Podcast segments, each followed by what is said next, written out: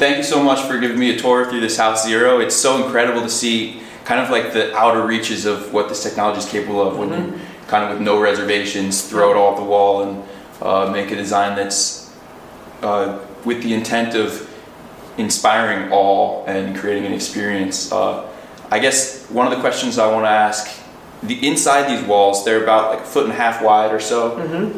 What does the inside look like? So the inside is where necessary. We have a sort of top to bottom um, structural anchor that like will anchor into the foundation and sort of bolt into a top plate. Uh, I'm pointing as if the camera can follow my my, my pointing, but. Um, the funny way to think about it is like almost like a post-tensioned wall system, if that makes sense. And sort of you have like an anchor in the floor, and then you sort of anchor to a top plate. And so that's going on. And then right now we're using an open cell foam insulation inside. Um, these walls, we did that just to kind of, this was sort of a pull out the stops project. We were informed that these walls would have certainly passed code without the addition of the open cell insulation, but we just wanted to make them uh, as, as robust as possible. Um, on some of our future projects, we're going to be, actually our very next project that we're going to be doing, uh, the 100 home community with Lennar, we're going to be using a blown glass insulation inside the wall. So continuing to experiment and learn, but we've done a bunch of stuff Wow. in the lab. Um, and so what you'd see is like structural reinforcement where necessary, mostly at like wall endings and certain sort of moments where we expect loads to be high, and then insulation. I've never heard of blown glass insulation. Yeah, um, yeah, it's just like glass fibers. It's like it's fiberglass, um, but fiberglass is often technically referred to like the solid sheet material, and glass fiber is the loose fill material. It's it's one of the more common uh, and widely used uh, insulations out there. The advantages of uh, like a foam insulation is it, it does a very good job sealing, uh, but we don't have a, a big sealing problem because it's you know this is all fluid applied when it's printed. Uh, and relative to a foam insulation, a glass fiber insulation is going to be more affordable. Is going to be um, sort of less petrochemical. Uh, Is that loose fill? It, it, is loose fill, but you fill it to a certain compaction level that you measure and verify Ah, in the installation. Yeah. Cool. And So it can't be too loose. when you have the vertical metal reinforced columns, Yes. do you have formwork printed inside the wall to accept the? It's almost like you print a form of a column inside the wall instead of an exterior column. You have like an interior column, and then the um, the metal. And so sometimes it can be a very tight, like almost sleeve for the rod. And then sometimes the structural engineering uh, will prescribe uh, a sort of poured column, and then often we'll fill that column with the printer itself. We'll sort of, you know, the, the printer will go back around like a hummingbird and sort of fill uh, each of the columns. So each point a structural beam rests on a printed wall. You have one of those floor to ceiling vertical columns. More or less, that's right. There's occasional exceptions, and there are a few spots where there's like this one. uh, you sort of had like a surprising need uh, that wasn't you sort of wouldn't intuit it without running the actual calculations. But we, we sort of do the full structural engineering work to make sure that these houses are as safe and strong as possible. Cool. So- So, as far as the sorry, Yeah, I want to make sure uh, two other things. That we didn't do the hummingbird approach on this project. We, we sort of filled those columns more conventionally because uh, actually the printer that printed this project, it was the first thing it had ever printed. So this is like a th- this project was printed by a prototype printer, Wow. which is like really funny. And then we immediately sent that printer. The reason we couldn't like have it wait around and do the fill is because we had to run. Uh, to the Johnson Space Center to do that Mars habitat that Ah. you may have, and so like we were like on a deadline, so we had to run it out of here. But which uh, was the second project with the same printer? that was the second project with the same printer. Yeah, that was a. So we're on sort of Vulcan 2 now, and we're on like dot whatever. Uh, this was the dot 4. Okay. Um, so in internal we call it like the 4 series. And so uh, this project and the NASA project turned out to be the only projects that the 4 series will ever do Okay. because we learned a lot um, that we could talk about if you wanted to. Yeah, please. Um, okay, great. We'll talk about it. So the main problem with the 4 series, you'll notice a lot of the. Um, like when there's like a nice long span, like the beads are like quite clean and nice. And it really is in the corner where we're experiencing some over extrusion. And it really is sort of a geometry problem, right? Um, because when you're on straightaway, you're sort of more or less depositing into a square. The obtuse angles don't seem problematic. It's the I guess acute angles. Right, because when you're opening in an obtuse angle, as you say, like that, uh, the volume isn't changing quite so drastically. It's the worst around the like the really small acute angles where like the volume of uh, the geometry you're depositing into is radically different than what's being pumped out, and so that was where it would end up being the worst. And so I noticed on the latest picture you had a picture with all your employees or a big chunk of them. Yes. Great picture. The columns for the Icon printer have increased in size dramatically. Uh, is that for increased rigidity or? Yes, that's it's definitely for increased rigidity, especially as you go up. You were talking about how the print actually changes as you get higher. Another thing that changes as you get higher is the center of gravity and the moment of inertia can really start. When you're low to the ground, the printer's quite stable. When you get quite high, the um, you were, we were, you were experiencing some like vibration. The printer that, of course, translated into the quality of bead. So we needed the system to overall be more rigid. Of course, that's a trade-off for like operational simplicity in terms of like how fast and simply you can deploy the machine if you're making it more robust. Um, the other thing that that printer is pre-engineered for is, is the possibility of doing multi-story printer on that same Wow. platform. Uh, we haven't committed to the gantry form for multi-story printing. We're, exper- we're exploring presently three different basic architectures, but I think uh, you and I will be sitting down at some point and talk about multi-story printing because that's definitely on the roadmap. And so, because we knew it was on the roadmap, we went ahead and pre-engineered that frame to to basically would stack another tower on top of it. and You've got a multi-story gantry. That makes sense. There, it does make sense, but the, the gantry, it's it's quite massive in the sense of like there's a lot of mass once you're printing it two story, and so there's some open questions on whether the gantry is the best form factor for multi-story printing. So uh, we'll, we'll hopefully have some conviction later this year, and we'll be able to talk more. Are you able to share how many uh, separate days of printing, getting the printer running? Uh, how many different days was the printer running to complete this project? So the phase for this project is we deployed the printer in a single day. And then we actually did, because this was the first project, it printed and we knew the NASA project, we were kind of in a hurry. We actually did a lot of test printing just out here on the slab, print, printing that we did not keep or whatever. It was like almost like using this as like an outdoor laboratory. So we did that until we were happy that you know everything was looking good, working good. And then we cleaned the slab and we pushed go. And then it was eight continuous days.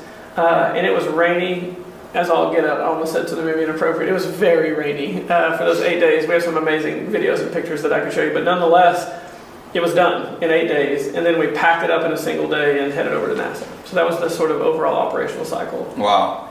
Is there any evidence outside of where the printer was uh, standing? Uh, no, so our current rail system is it can be adapted to either bolt on to the side of the slab, sit on the slab, or sit freely on the ground next to the slab. Um, and so on this project, it sat freely on the ground next to the slab. So the only evidence is like the spacing we left between this wall and the and the edge of the lot. Um, that really is probably the only evidence. Um, So if left. you have it resting on the ground, you have to take a lot of precaution in advance to make sure it's even. Yeah, yeah. So we did we did some leveling um, up the side, of course, and then um, the rail system we're using right now itself is adjustable, uh, and so you, we can like, in fact, because the the ADU house is such lower, the rails over there were like. Uh, it looked like the printer was floating two feet off Ah. the ground when it got to that end, and so they're like adjustable across feet. I mean, it's, it's quite an adjustable system.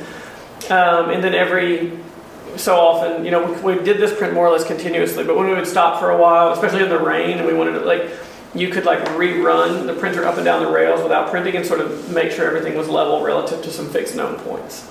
And so occasionally you'd have to like recalibrate or just check your calibration to make sure something hadn't shifted or sunk. And if it had, you adjust the G, G code and you keep going. So. So for the timeline, you mentioned this was one of a series of homes you'll develop uh, to experiment what Icon's capable of now that you're much less cash constrained than you had been in the past. Yeah. Um, you also have the 100 home Lennar project. So is it the same printer that will be doing that, or are those simultaneously occurring? So the, the, the 4 Series printer that did this print and the NASA print is now getting repurposed as just a test printer. It, we, we will never ship it on a commercial project again because of that, uh, that known issue with over extruding in corners. Okay. So only five printers going forward. On the Lennar project, we're planning to deploy at least five printers and as many as 10, kind of depending on, uh, as you know, with 3D printing, unless you want to cover the site, you still have to shut down for, for weather. Uh, so kind of depending on the schedule, because we have some other projects that are waiting in line behind Lennar that we haven't announced yet. And so we really do need to make that project go quite. So on the Lennar project, depending on how fast we're making progress, mostly correlated with the weather, we will deploy between five and 10 printers. And they'll all be sort of the new 5 series printer.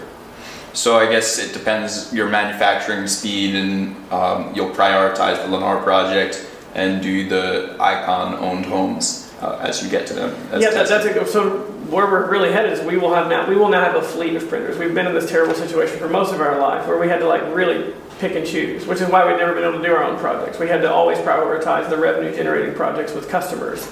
Uh, and so now we'll have a large enough fleet that we can sort of walk and chew bubblegum at the same time, right? We can both pursue the commercial projects. We can have test printers back at the lab to continue to refine and advance the technology.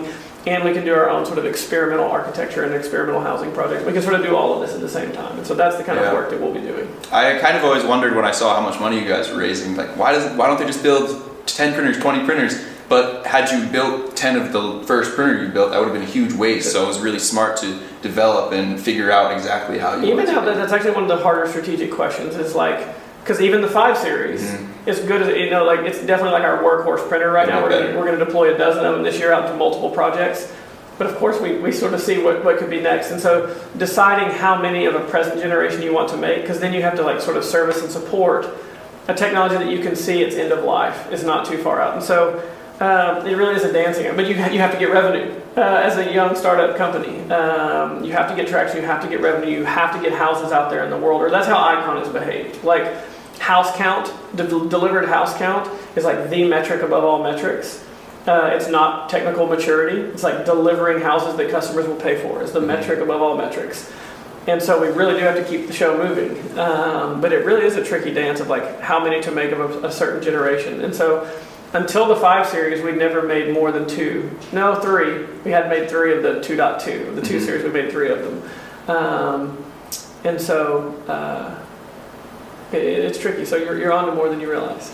The I'm sure next time we talk, uh, maybe we'll be talking about manufacturing hell instead of figuring out how to. No, it has been crazy. Uh, our first dozen of the 5 series printers will be ready in this quarter. Uh, and then they'll get deployed out. Wow. Yeah, yeah. So, and it has been tough. I mean, the stories you hear about um, moving from one or two printers to like dozens and dozens of a, a, a large machine. Um, it's a whole new set of disciplines and skills that the organization has to learn, and it's been hand-to-hand combat for sure. Especially trying to stand up the factory in the middle of sort of, you know, all the global supply chain challenges and stuff. So, Yeah. Does the system? I'm sure it uses tons of computer chips, like similar to Mm-hmm. the ones cars use, but a lot less because you're not building them in thousands or millions of units yet. So Yep. the chips aren't a constraint yet. Or, or- Well, so funny enough, yeah. So like you're, you're right onto it. Like uh, for us, the PLCs, the programmable logic controllers, um, were like the hardest to get a hold of component. Uh, there are a few other funny objects like the containers for our Magmas. Mhm. We had to switch containers in the middle of manufacturing because the one we wanted was out, so we had to switch to it, which meant a little bit of refactoring um, for the internal components. Um, in almost every other supply chain issue, we were able to work around. Um, we could do our own welding, cutting, fabrication, but we, we, we're not set up to do our own computer chip and PLC manufacturing, so that, that was a true bottleneck. Mhm. Um, and if you're right, we don't need millions of them, but the result is they tend to preference the people who do need thousands of them. They get to be first in line relative to Icon, who we needed a few dozen. Mhm. Um, and so that, that, that really was like sort of like the most uh, interesting and important bottleneck in the manufacturing process. I just picture you telling your employees like, hand over your iPhones, we're scrapping the Yeah, that's exactly right. That's exactly amazing. Yeah. So uh, the future printers are going to be deployed all over America, Mhm. outside Texas. Um, the projects we have lined up right now that I'm ready to talk about are in Texas. Mhm. But we have projects that we're not quite ready to talk about yet that are outside of Texas. Yeah. Sure. I mean, in the while you're fine tuning the developments of how you want the houses to be built in the Uh-huh. printer, uh, there's no reason to ship it across the Yeah. country for some Yeah. showcase. Uh, although I will say, like, more or less going forward for Icon, unless it's an exploration house or like, unless it's a project we're doing some very serious research and development to learn things that we can then scale later, we sort of from now on we don't get out of bed for less than 100 homes. Um, that is the minimum bite size if you want to work with Icon. Um, That's good for people to know so they don't reach out unnecessarily. yeah, that's exactly right. Because really, there's so many things we could do, and you could really get this temptation of like you're running too many directions at once. So if we're not careful, we end up in the situation where we're trying to chase down too many kinds of projects, kinds of architectures, kinds of things, uh, all at the same time. And for us, we always come back to this idea: is like we're trying to solve the global housing crisis, and which it means a lot of things, but it certainly means developing and deploying the technology at scale. um, you're talking about millions and approaching a billion homes that sort of eventually need to be built, like ideally in our lifetime. Um, and doing four home, five home, 10 home projects even going forward is just relative to what we could be doing because we have demand for, for projects of hundreds and thousands of homes. And so those are the projects we'll be prioritizing as we go forward with a little carve out of this exploration series. And so uh, I'm sure occasionally uh, some things that we want to solve with R&D in the exploration series will match what a commercial opportunity wants, and so sometimes they'll probably be the same thing. Mm-hmm. Um, but the bulk of our effort will be on deploying hundreds and thousands of homes. So your manufacturing process, you mentioned you have welders in house. Um, you have a ton of stuff in house. Yeah. The chips are not in house. Yeah. Um, what is there a percentage uh, in-house developed that the printer? Is this point? I don't know the exact number that's in house, but it is the the vast majority. Mhm. Um, And that's something you strive yeah, for. the only things that we are not manufacturing are the motors and uh, chips, basically. I mean, there's probably a couple of the hoses. The concrete, we don't manufacture concrete hoses. I mean, like the, sort of the obvious commercial off-the-shelf stuff we just buy, but the the bulk of the machine is like designed, made, fabricated, and then assembled by Icon employees. and of course, the material totally developed in house. Material totally developed in house, and we're, we're even going to be moving up the supply chain and material in the coming six months to sort of gain some more control over that as well. And Like mines. uh, it has certainly we've certainly talked to them. That's cool. Uh, yeah, yeah, and so because there's a lot of cost and margin in the supply chain of concrete, it turns out, and it's not clear that they're adding a lot of value hmm it's sort of like it came in one side, it went out the other side, and there's like a huge margin that gets added, and the, the value that was added in that step doesn't seem to be proportional to the charge, except that they just can because they're the only ones doing it. Not wicked people, they're trying to run a good business. I'm not sort of mad about it, but I'm, what I'm driven to do is radically lower the cost and time of construction. So Is there a future where Icon's processing lime? uh, there's certainly a future where, where we are buying futures on raw materials. Yeah, that's very smart in this uh, inflationary environment. That's Um, right. So the material has it changed the material of this house versus the other homes on 17th Street? There, there are always changes, there, but there are changes that would, it's more or less the same material, but we're like, we're maybe sourcing a certain sand from somewhere slightly different because we like its performance better, or we found a supplier that's closer to home, it reduces shipping costs, but it's like, the basic formula is the same. There will be a big shift in formulation in, after the Lennar project, so we're gonna hold what we got, because it's really well tested and well understood mm-hmm. Through the Lennar project. We are gonna be doing a big reformulation, um, mostly driven by a process that I was just, I don't want to say too much about, but it, it involves us like both simplifying the mix and then getting further up into the supply chain to control cost and supply. Um, I'm gonna say batch plant mixer, and we can look back in a couple of years and see if it's relevant. That's amazing. Yeah, yeah. But next time we talk, you can see. Um, but we expect it to lower our, it, we expect it to cut our costs more than in half. Um, by number one, simplifying the mix. Um, in other words, our early mixes are probably over-engineered on purpose. We were sort of belts and suspenders. We want to make sure everything's great. But as you know more and you get more confidence in the behavior of extruded concrete, um, you can simplify the mix design over time. Uh, and then you want to then own uh, what you're doing with that mix. So that's the next step um, on the supply chain side to like radically decreasing cost. Absolutely. Um, A long journey yet. I mean, sort of the romantic idea still is like homes that are twice as good but are half as much, right? sort of that's that's the romantic idea, but um, we're not there yet. Uh, but we see a, a, romo- a roadmap where there's still like very large gains to be made. Not like one and two percent, but like large double-digit 20, 30, 50 percent gains to be made by by doing uh, a few things. absolutely. Uh, I recently watched an interview with a, a former Tesla employee, Joe Justice, about the, the agile method. Mm-hmm. Uh, and so I wanted to ask: Is there are you guys into the agile method and your business structure uh, as much as you can talk about? I'm sure tons of that is private, but Yep. uh, how have you structured your business to innovate rapidly? So you would definitely say that in our past, Icon is a pretty like high-speed, fast-moving company. I mean, we're on, but we, we iterate through generations of our technology like quite rapidly, and often like right before deployment, if we can think of a better thing to do, or we discover at the last minute a better thing to do, we will like hyper quick retrofit everything to do the best thing we can do at any given moment. Um, it's not exactly agile. It's just like velocity is literally one of our three core values at Icon. Um, and so I think we move faster than the typical sort of large scale hardware company. Mhm.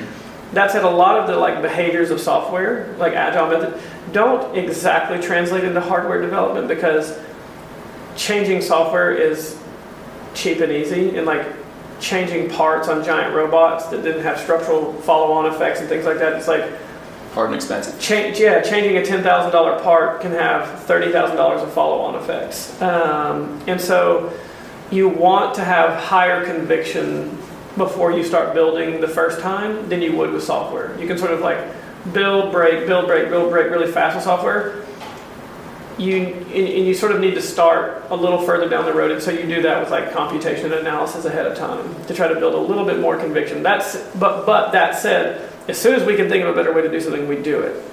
What I think Icon is trying to do right now, actually, is as we move toward a, a world where we have to do manufacturing, which means you have to have a much more stable product Mhm. than in the past we had two or three of them. It was like, ah, if that doesn't work out, it's no big deal to change it on two of them. But if you have 50 of them Yeah. and you pick the wrong motor, very expensive decision. Um, and so we're actually trying to add a little bit more robust systems engineering to our process and, and, and sort of keep a separate R&D silo where like they're operating quite fast. They can break things quite easily. There's like the stakes are lower. But as you move over into like product development, something sort of makes it over the fence from research to product. Um, that needs to get a little bit more rigorous and stable so that as we then manufacture that thing, we can count on those uh, construction systems to work for like years and years out in the field. And so a little bit more rigor is actually what we're adding, but we don't want to give up our high speed, very agile culture um, at large. So trying to figure out like what's the right level of systems engineering at Icon uh, is a trick, but we're certainly looking at companies like Tesla and SpaceX. We think these folks, relative to their peers, um, have shown that you can do a very high quality but also high speed engineering cycle. So you've begun to separate a little bit your business activities with Lennar from R&D activities like this one. That's exactly right, and that and that's one of the things. When you're a young company that's very resource constrained, your prototype printer also has to be your printer that makes you money. It's all both. yeah, that's right. And now we're able to sort of divide and do development um, with a little bit freer hand because there's not some project weighing it down. We, we still, of course, set milestones and goals and budgets and that kind of thing. Um, and then the commercial project, which is sort of like we have a very stable core product, sort of the 5 Series Vulcan, and that's like our breadwinner. And, and that product needs to be pretty darn stable um, so that we can just continue to deploy it and uh, keep going. Does that mean you have another product? Uh, that means we are certainly developing other things based on what we're learning. Cool. Yeah, for sure. Yeah, Vul- Vulcan. Three years from now, two years from now, maybe even a year from now, like our current Vulcan will not be the state of the art printer. It'll be a workhorse still. It'll be like it'll deliver houses at least this good, which is pretty darn good. Um, we've got to go faster. We've got to print with more accuracy, and we're going to eventually have to go taller. So those are sort of some things. Yeah, bigger, faster, bigger, faster, cheaper, taller. Uh, Cool. yeah. Taller, bigger, faster, cheaper, taller. Mhm. Um, Bigger print volume, taller reach, uh, faster printers, uh, more accurate, more beautiful. Do you think you'll continue to do separated elements like this, or will you do more monolithic combs in the future? That'll all, that that so I think um, it's underappreciated in the space, but we are trying to appreciate it. We have a whole dedicated architecture and building performance team led by a remarkable woman named Melody, who I hope you get to Oh, talk yeah. to one day. I think as you start moving into like multi-story printing and some of these things, the architectural challenges are actually just as substantial as the engineering challenges. And what I mean by that is like, for this to really work, you have to want millions of people to want 3D printed homes. And that's not just an engineering question. That's like a human culture, beauty, aspirational question.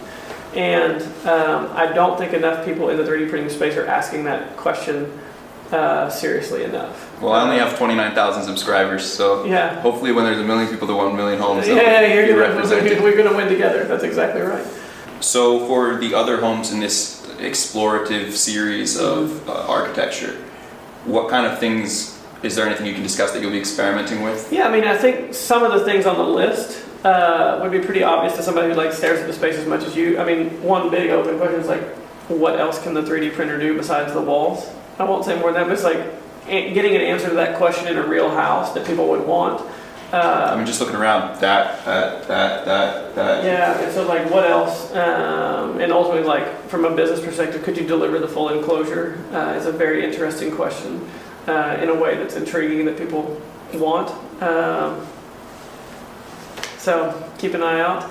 Um, and then there's some like real like uh, like regional specific questions like what would a house look like if it was designed for wildfires? What would a house look like if it was designed for hurricanes? Tsunamis. You got it. Well, like sort of like really like I think we're sort of getting to that inflection moment where like 3D printing on its own two legs with no sort of like hold your tongue in the side of your mouth or wink wink is going to be a better choice than conventional construction. But then there's these certain moments where like 3D printing has like a real unfair advantage, and it, and it often is all related to like natural disaster Mhm. because you're using a first principles resilient material, and so like where where is that going to give you an outsized advantage and like really double clicking on those things, and so um, resilient housing is a is a, a, an interesting uh, re- area of research at Icon right now. After doing this home with, without sacrificing the integrity of the printed walls, as your Mhm. architect would say, Yeah. uh, will you continue to use these electrical methods in the future, or do you think other homes will have the electrical? Yeah, so the idea is with all the exploration series, some of the things you do in these houses, it'll be like one of them we'll never do it again. But Yeah. we're learning some other things. Like these are now permanently part of the Mhm. product offering at Icon. Like uh, I brought the leadership of Lennar out here and showed them these walls. Like, why are we doing this? Because like this wall is the same price, right? Like the th- again, the things that drove cost on this house are like the fancy faucets and Yeah. the, the Wolf appliances or whatever. Um, these walls are half the price it would take Lennar to Lennar to deliver these Yeah. walls, and they're the best. They're the best in the game right now. In concrete or stick built? Yeah, if they wanted to replicate our walls with stick frame, we're half the price today. I'm with sure with no concrete it with would no be fudge factor, right? Expensive too. Yeah, yeah, the form work that would be outrageous. And so, like Lennar, they're a good example because they're the largest, fastest, most affordable builder in the Western Hemisphere. Wow, great so partner. and so they're the deep end of the pool, right? So if you like, they're already thirty percent cheaper than Joe Builder down the road. Hmm. And so using them as a partner and a foil for our work is like if, if we can outperform Lennar, we then we win. Uh, and so um, 3D printing, we, we've reached the moment where 3D printing is a marketplace winner.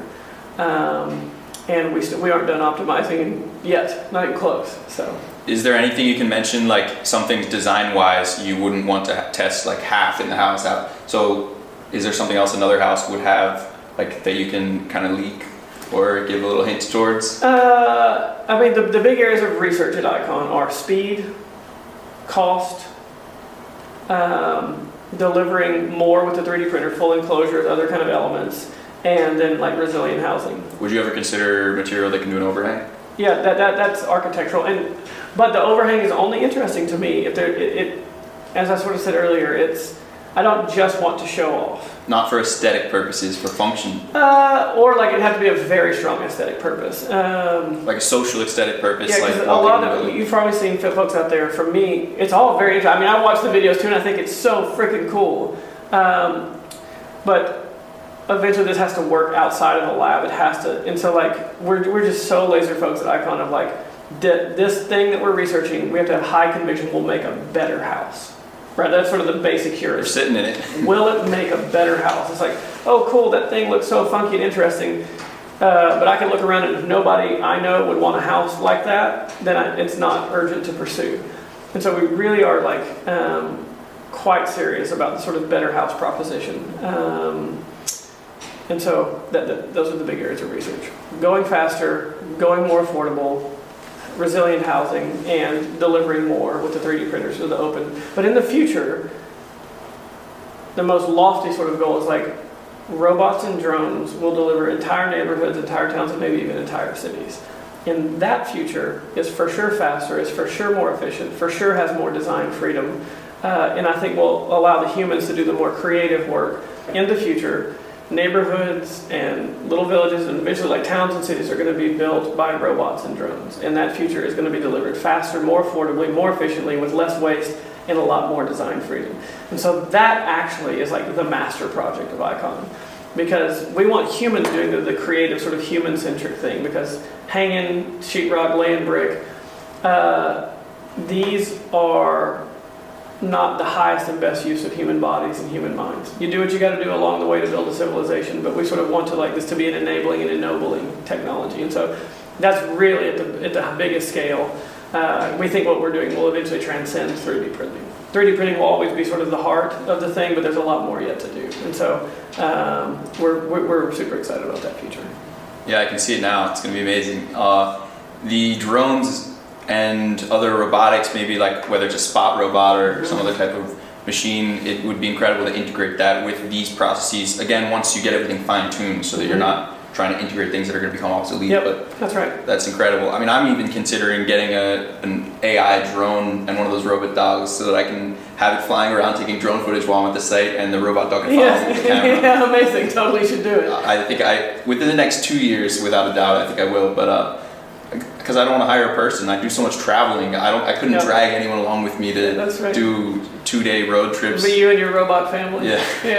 and my dog. Yeah, amazing. I have a real dog too. okay. But uh, we raised 185 million dollars, and I heard rumors that it's over a billion dollar valuation. Um, without having to confirm or deny those, Yeah. uh, what's the like expected?